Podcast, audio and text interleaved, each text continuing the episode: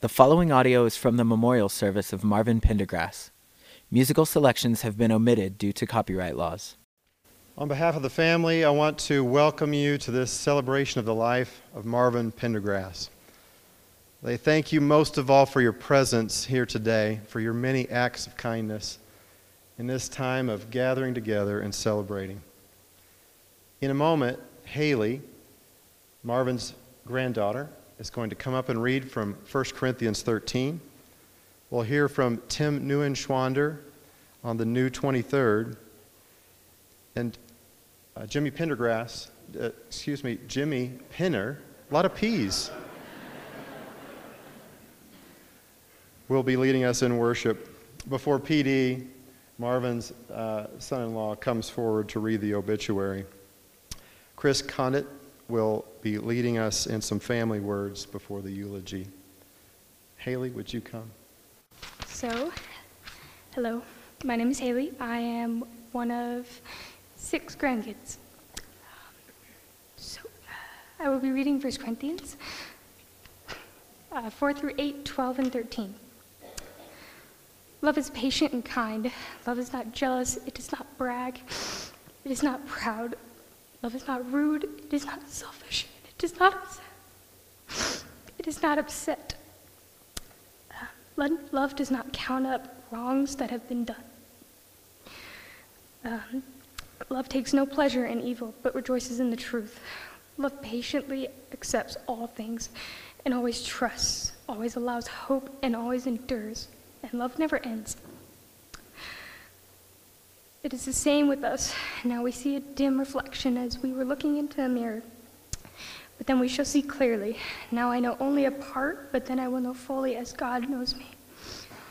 So these three things continue forever faith, hope, and love. And these are the greatest of love. Um, I spent the last couple of days trying to take the scripture apart and figure out why it was one of his favorite scriptures. And uh, last night it really hit me. It was his favorite because he loved endlessly. He loved every one of you, and he would do anything for anybody. And this was a constant reminder for him daily through his ups and downs to love endlessly and fearlessly.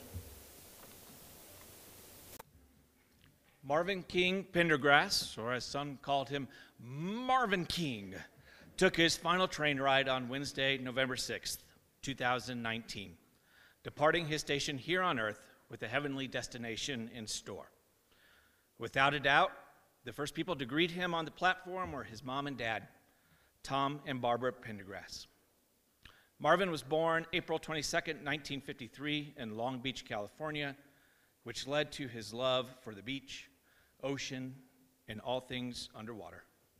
He met the love of his life, Mary Loftus, in 1969 at El Porvenir Christian Camp, and they married in 1972. After moves to Inglewood, California, and Gallup, New Mexico, they eventually settled in Albuquerque in 1987 with their three daughters, Jennifer, Holly, and Amanda. Marvin loved the outdoors hiking, kayaking, snorkeling. He was the absolute best tour guide. Although many of his adventures involved minor injuries or loss of important electronic devices, we have no doubt that he is currently finding uncharted trails and kayaking routes in heaven, or he's just making it up as he goes. Marvin was also very fond of trains. His office was full of train memorabilia. He enjoyed tracing, ch- chasing trains, and he spent his entire career at Amtrak. Many of his vacations included or centered around the trains that were in the vicinity, much to the chagrin of his immediate family. Many of his grandkids' favorite memories involved riding the train or finding spots in the Rockies to watch a steam engine coming through the mountains. The most important decision Marvin ever made came when he was nine years old. He made Christ his Lord and Savior. That single decision impacted every area of his life as Christ took over as his lead engineer. He loved the Lord and served him in whatever capacity he could at work, in the community, in this church, or even in his family.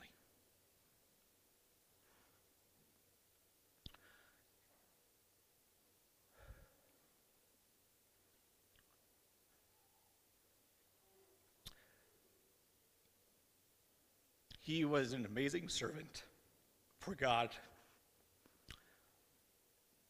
and his faith was evident in all those he came across. He was a great man who made significant impact on those he knew. He survived by his wife, Mary, his three daughters, Jennifer, Condit, husband Chris, Holly Colson, and husband Chris, Amanda Stoddard, and husband Petey, a sister, Paula Babick, and husband David, six grandchildren, two kayaking loving dogs, Molly and Minnie, and many other friends and family. Papa, Poppy, find up some good trails and new kayak rivers. Can't wait to join you on the next adventure. Glad you cried first, Petey, because I can call you a baby for the rest of our lives. On behalf of uh, our family, I just want to say thank you for um, serving us. The, uh, the last few weeks, it's been beautiful to see the body of Christ um, ministering to our family and, and uh, being there for us. Um, thank you for that.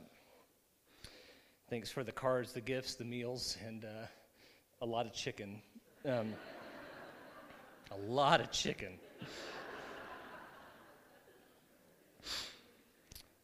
Today's uh, obviously a tough day for our family. In the last few months, have been hard to see cancer um, take away someone we love. But um, today's a day of celebration. We know we know where he's at, and uh,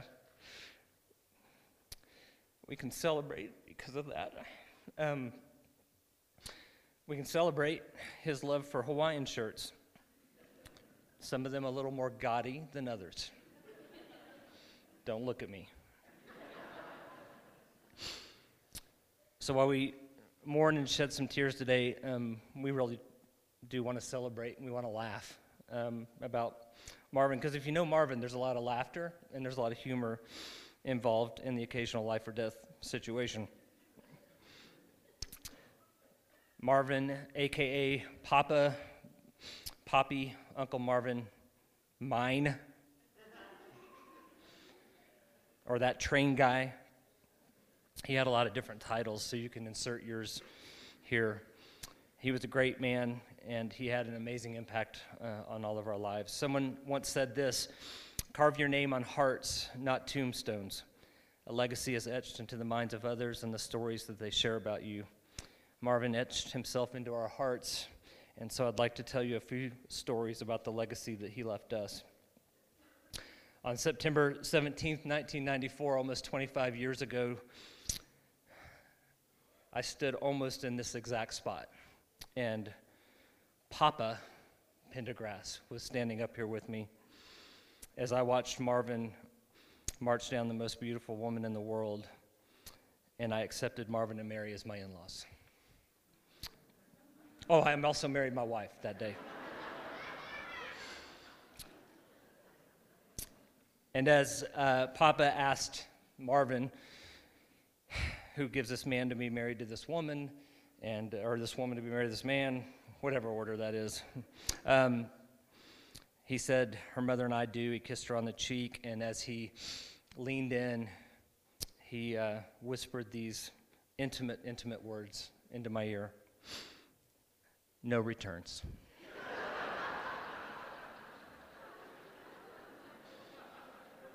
I confirmed it with Chris and PD, and, and they got the same treatment, whether it was whether it was at the altar or beforehand.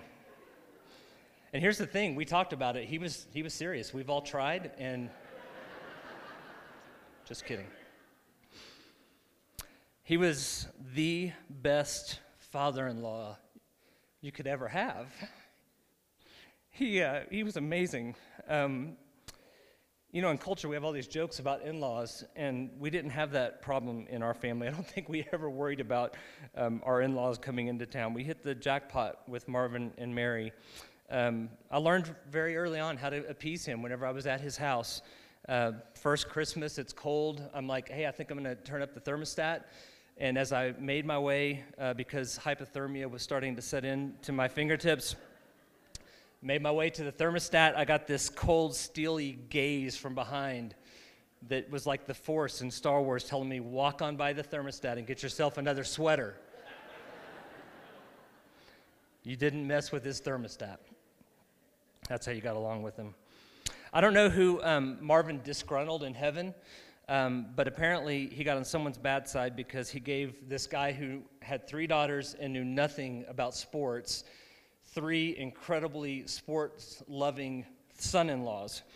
And um, whether Chris is watching his beloved Boston Red Sox or PD is glued to his Michigan Wolverines or I'm yelling at the TV screen at my Oklahoma Sooners, uh, Marvin learned to put up with our excessive celebrations and, at least in my case, a lot of sulking um, whenever we lost.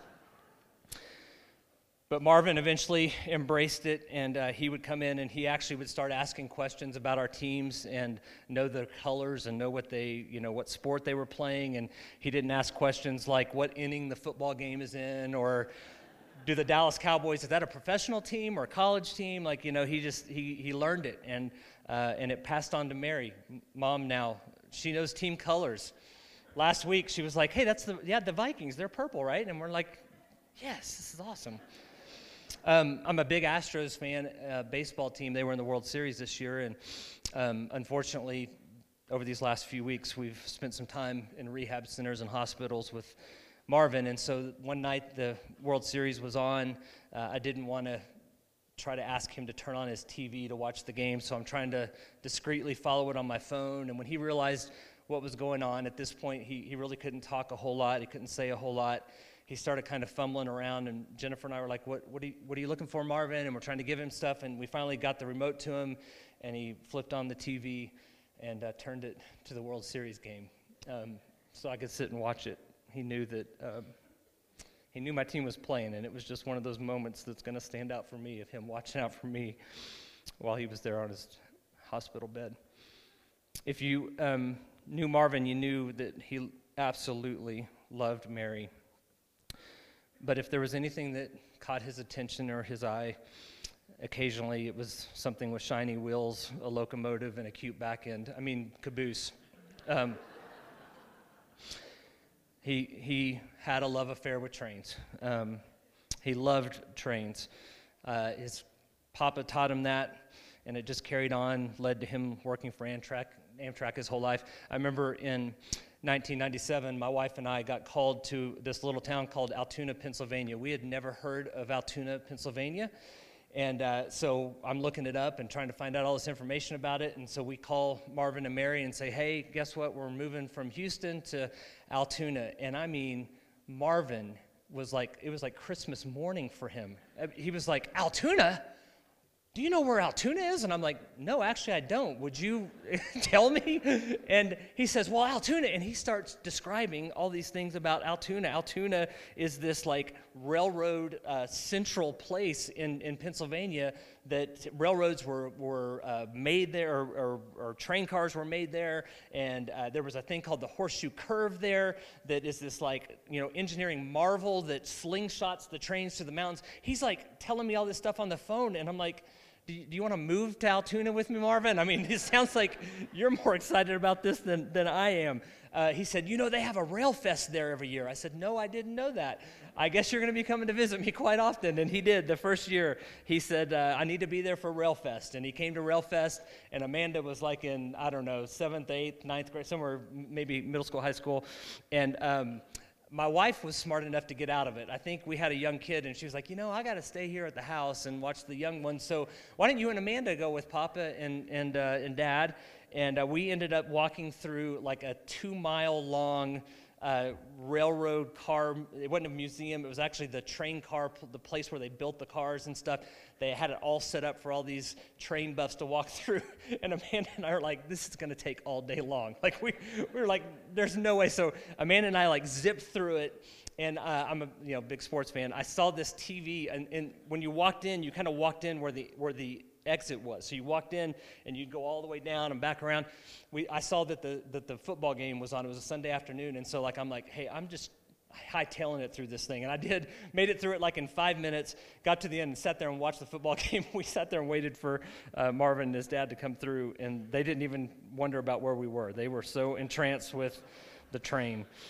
Um, as PD mentioned in the obituary, every, every time we went to Chama or Colorado, uh, it would turn into a chain tracing, uh, chain trace, I can't even say it, train chasing event. Um, watching the Cumbres and Toltec uh, train come through and, and chasing it down to certain points. And I think, uh, I know every time we saw a train, every time we were visiting somewhere and we'd see a train, Jen's like, get a picture, get a picture, send it to dad, get a picture, send it to dad. And um, I know moving forward, uh, every time we see a train, um, it's going to remind us of Marvin. Marvin loved the outdoors, um, loved being around the ocean. He loved kayaking, kayaking. He loved hiking. Um, that's why we have his kayak up here.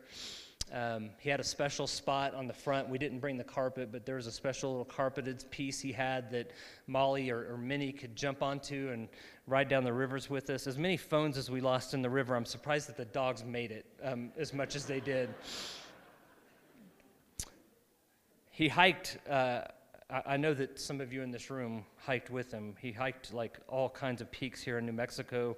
Chris went with him on many of those of those hikes. He loved taking grandkids and, and their friends on tours around the local places around the area, lava tubes and tent rocks. Uh, two years ago, Jen and I came into town, and he was so excited to take us down the Rio Grande. He found this new spot to jump in at, and uh, we we did the night before. He's on the internet, like checking out all the uh, like levels of water. Like I didn't even know you could check all this stuff out, but he's on there just checking everything. He calls me on the phone. Are you ready? Man, it's gonna be so awesome tomorrow. It's gonna be like the highest whatever water levels it's going to be and like it's never been that high before and i mean he was just always always so excited about um, doing those tours and, and going hiking or taking us kayaking or whatever it may be one, one of my favorite adventures um, was maybe the first or second Christmas after Jen and I were married. Uh, we came into town, a huge snowstorm hit Albuquerque. And of course, when I say that, it was like a few inches here in Albuquerque, but on the side of the mountain, it was like, you know, eight feet, okay, over there on the other side. And so we get up that day, and Marvin and Jennifer, Holly, Amanda, and cousins uh, all were like, "Hey, we need to go get some inner tubes. We need to go sledding. You know, find a place to go tubing." And so uh, Marvin rounded up all these inner tubes. We jump in a couple of vehicles. We head out through the mountains to the other side. We found multiple places to go tubing.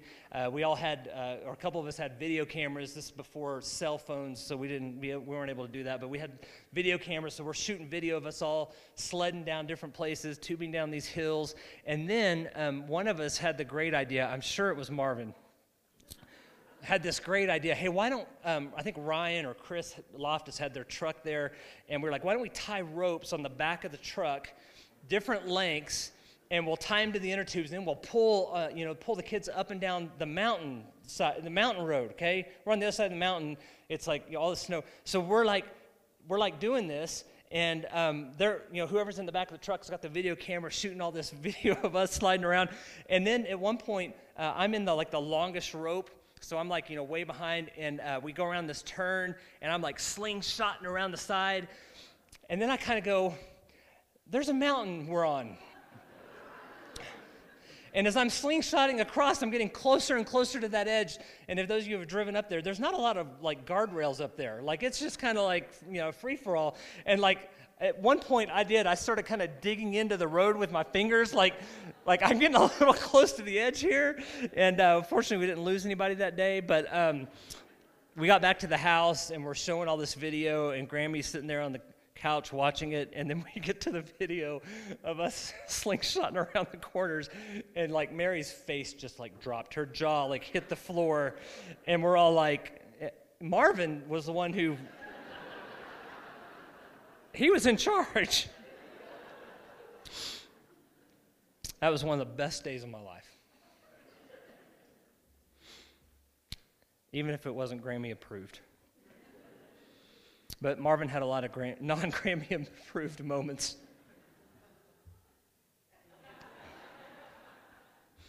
I'm going to get up on the highest peak I can and uh, go no hands. She's shaking her head right now. Chris was telling us a story about them hiking, and he like climbed down this spot where like nobody could get down to, and he's like, "What are you doing down there? Just having my lunch, just down here eating my lunch." So every uh, every summer, this last 15 years, our family's been able to go to Chama. Pat and Mitzi have opened up their cabin to us to cruise the lake. Sometimes get caught in the middle of storms in the middle of that lake. Um, cliff jumping, which Amanda did first. I'll give you the kudos. I was a big chicken that day.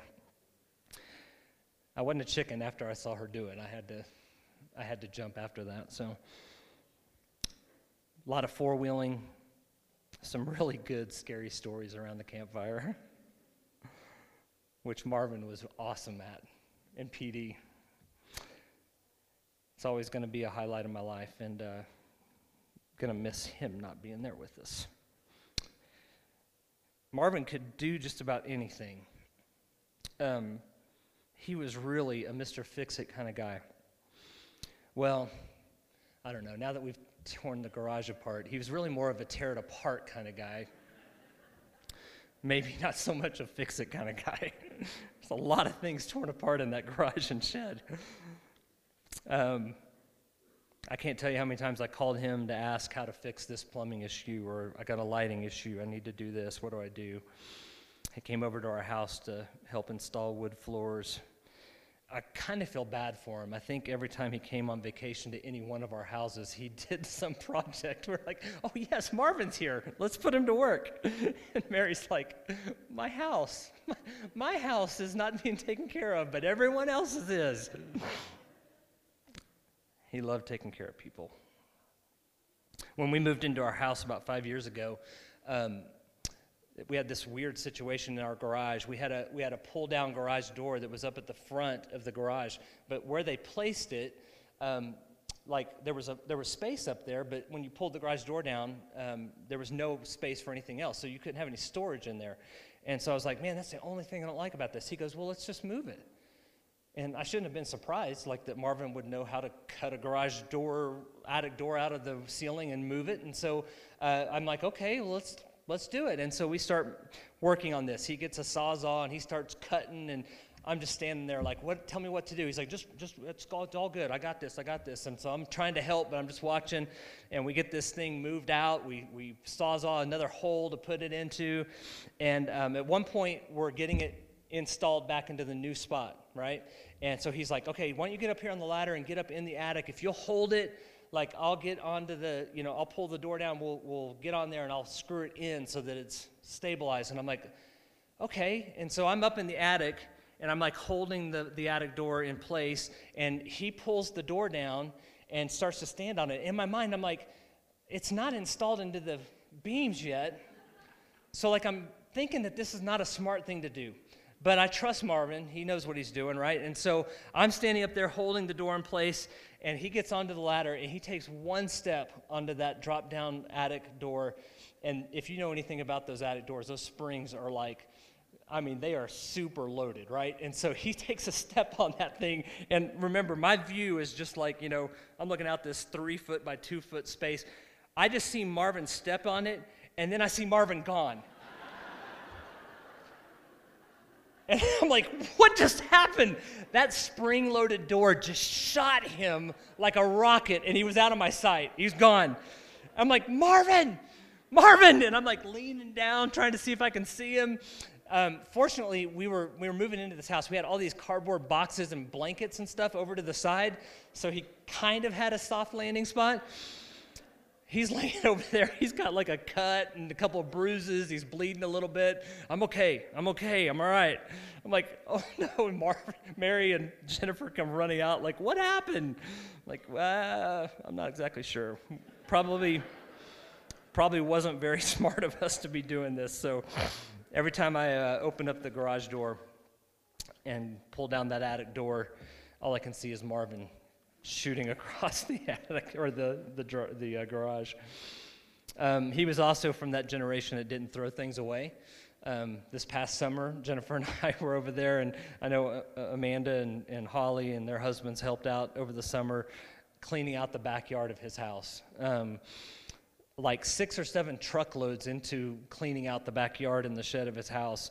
Like on the third trip, he looks at me and he's like, I'm sorry.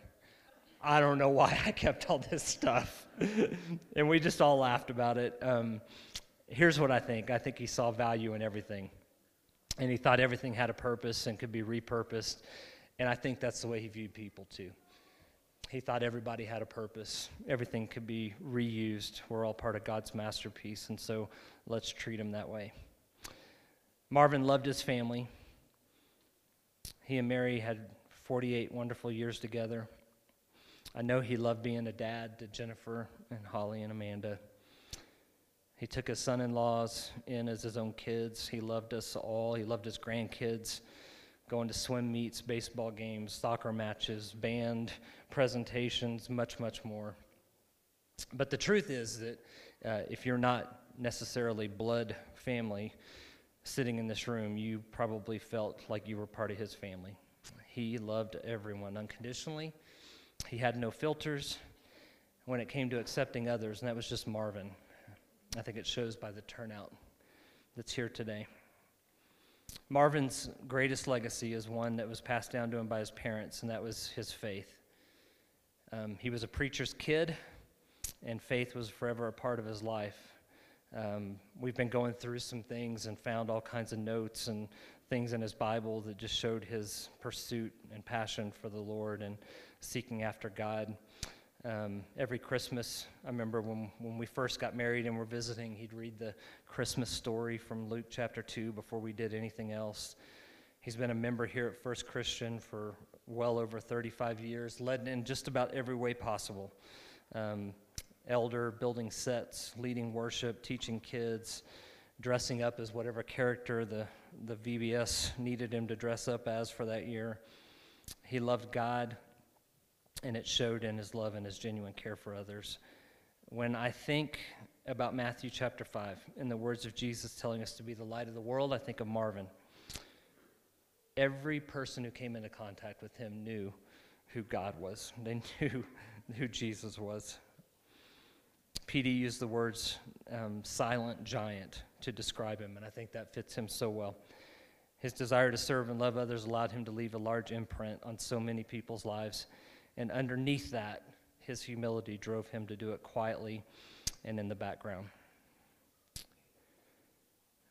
So, God, I thank you for dad.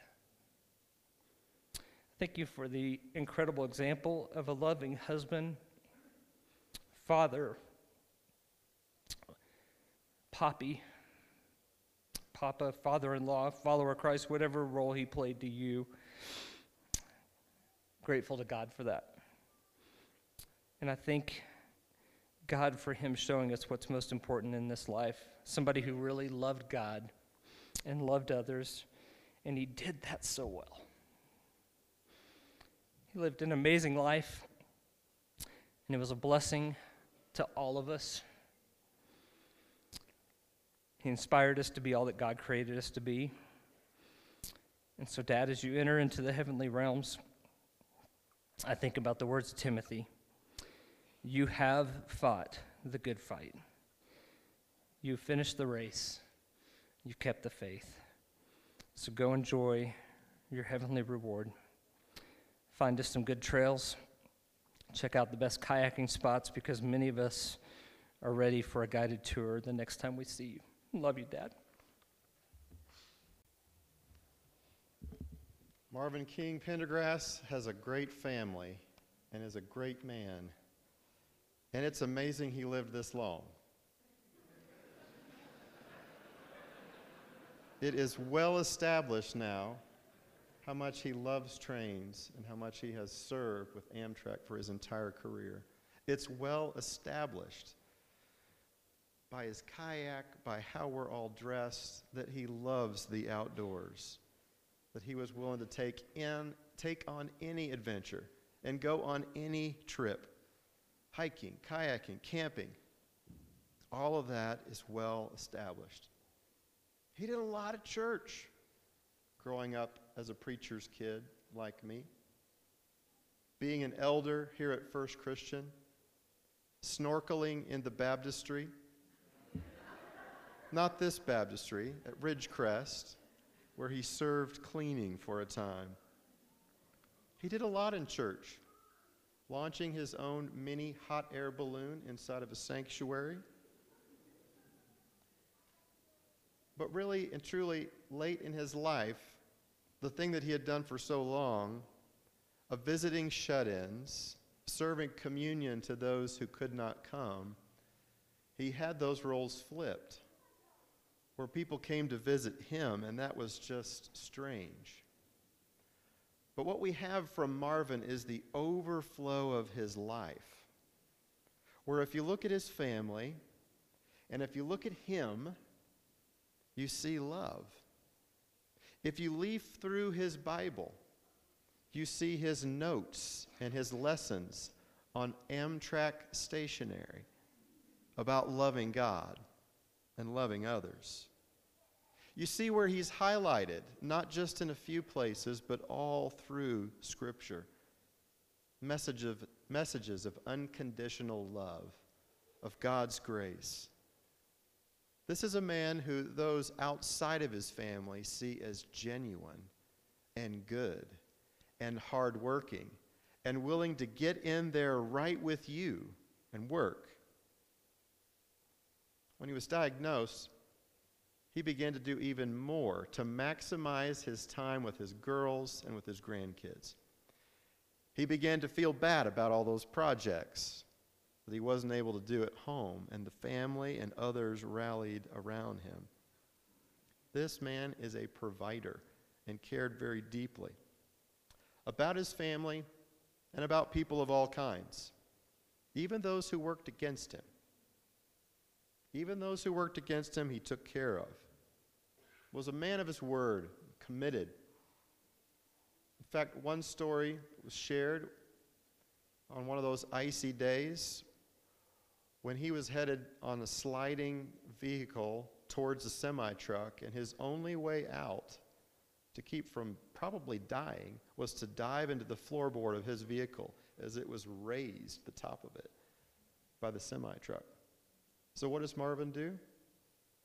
He goes home, he gets the other vehicle and he goes to work. People that are trained people know about time and they know about going somewhere and consistency and being reliable and dependable. And that is Marvin Pendergrass. He didn't think of himself as a leader. If you asked him, he wouldn't say that. But everyone around him saw him as a humble servant. They would go to him for advice, they would seek his input because his example shouted much louder than any words could. One of the passages he highlights is one you know. I'm going to call out several here. Philippians 2. Do nothing out of selfish ambition or vain conceit, but in humility consider others better than yourselves. Each of you should look not only for your own interests, but also for the interests of others your attitude should be the same as that of Christ Jesus. It's Marvin. If we're honest, this is not where we want to be. We don't want to be sitting here talking about death on a day like this. This is not the trip that any of us signed up for. This is not the adventure that we want. So, where are we? We're here. And I want you to know that it's okay to grieve, and it's okay to be sad. It's okay to raise a few questions and to maybe beg a little bit from God. It's okay to enter the reality of what this means. It's okay to be sad. It's also okay to realize that life's going to be a little different. It's going to be changed going forward. It will feel weird as the trains keep moving, but we're missing someone that we love so dearly. And that too is okay. It gives us a chance to think about where we're going, to reflect on our own life, to think about who we are before God and before others. In fact, at times like this, when I'm really frustrated with God, I'm asking the question of where is God?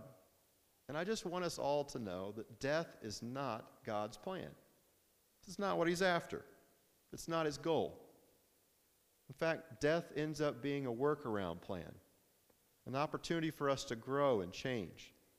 In fact, death became something that God entered and broke through to the other side to let us know that it's not the final period in the story. It is not the end. We live through death. Well, as for Marvin, here in the kayak, flesh and blood does not inherit the kingdom of God. That's what Paul told us. For a while now, we've been dealing with Marvin's body changing as his perishable body begins to go away. And he begins to move into what is imperishable, his glorified body, for what is next for him. And that's been a difficult and painful thing to watch. But now it is complete. That transition has taken place. Passage I want to draw us to is 1 John 3 that tells us something about where Marvin is and where we're going. And something about the love of God as well. 1 John 3. How great is the love the Father has lavished on us, that we should be called children of God. And that's what we are, all of us. The reason the world does not know us is that it did not know Him. Dear friends, now we are children of God. And what we will be has not yet been made known to us.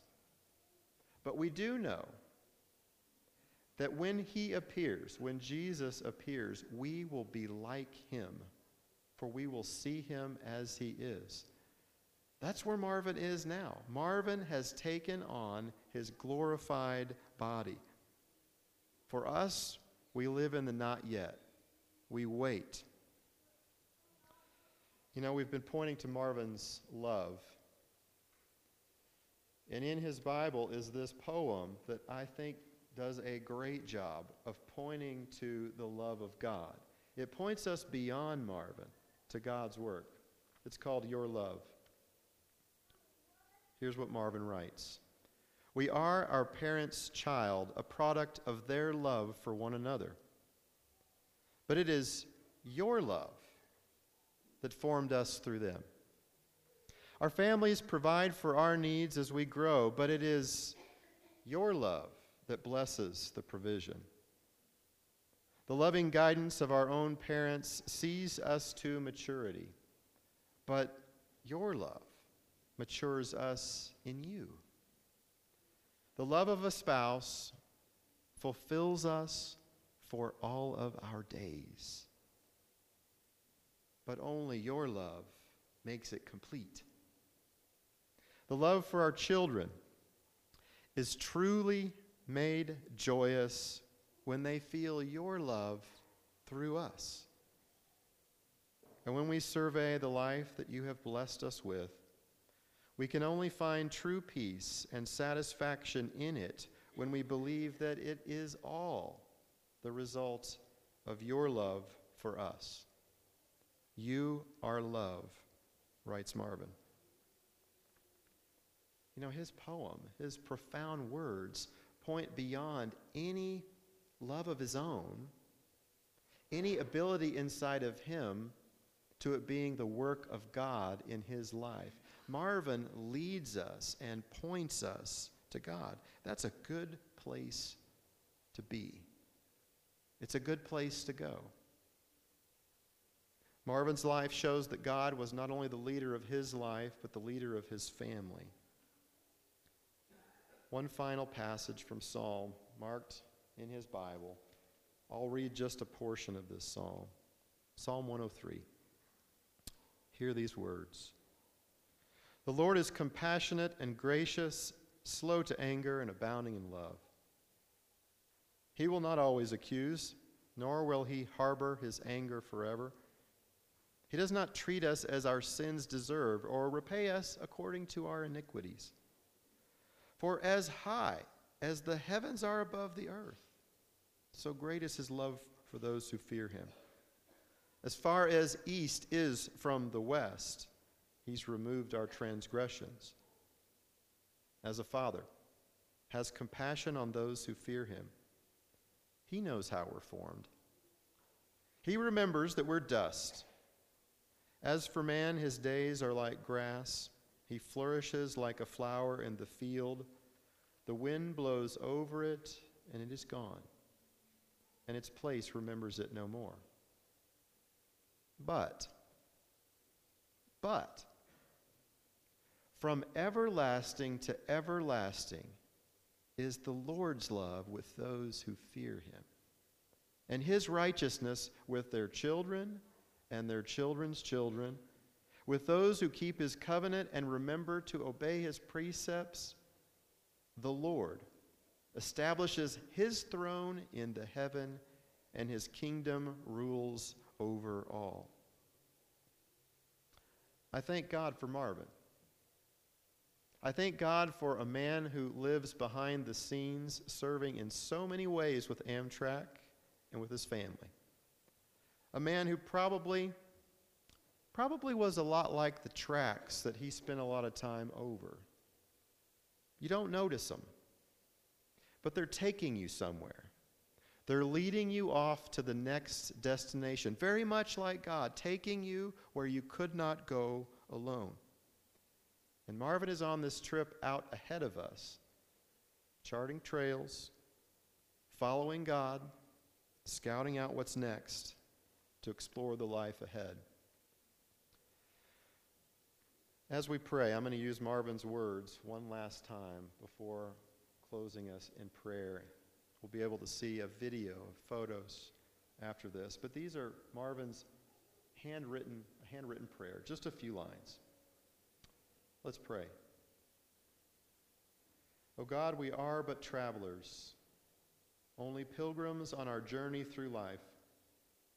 Knowing that our final destiny is with God, we keep our sight always fixed, not just on the appearances of this life, but on the fact that we were created by God and that we cannot be truly happy unless we live as God wishes us to live, that our destiny is eternal life and not just death.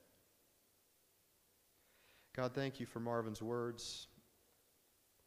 Thank you even more for what he didn't say, what he showed us by his life. Thank you for how his work goes on with him in a new place. And I pray that you will come close that your presence will be strong with this family, with this church, and with this community that grieves the loss of a great silent leader. And we offer this prayer knowing that you will provide an answer, that you will provide your promised presence through Jesus, who lives and reigns with you and the Holy Spirit, one God now and forever. Amen.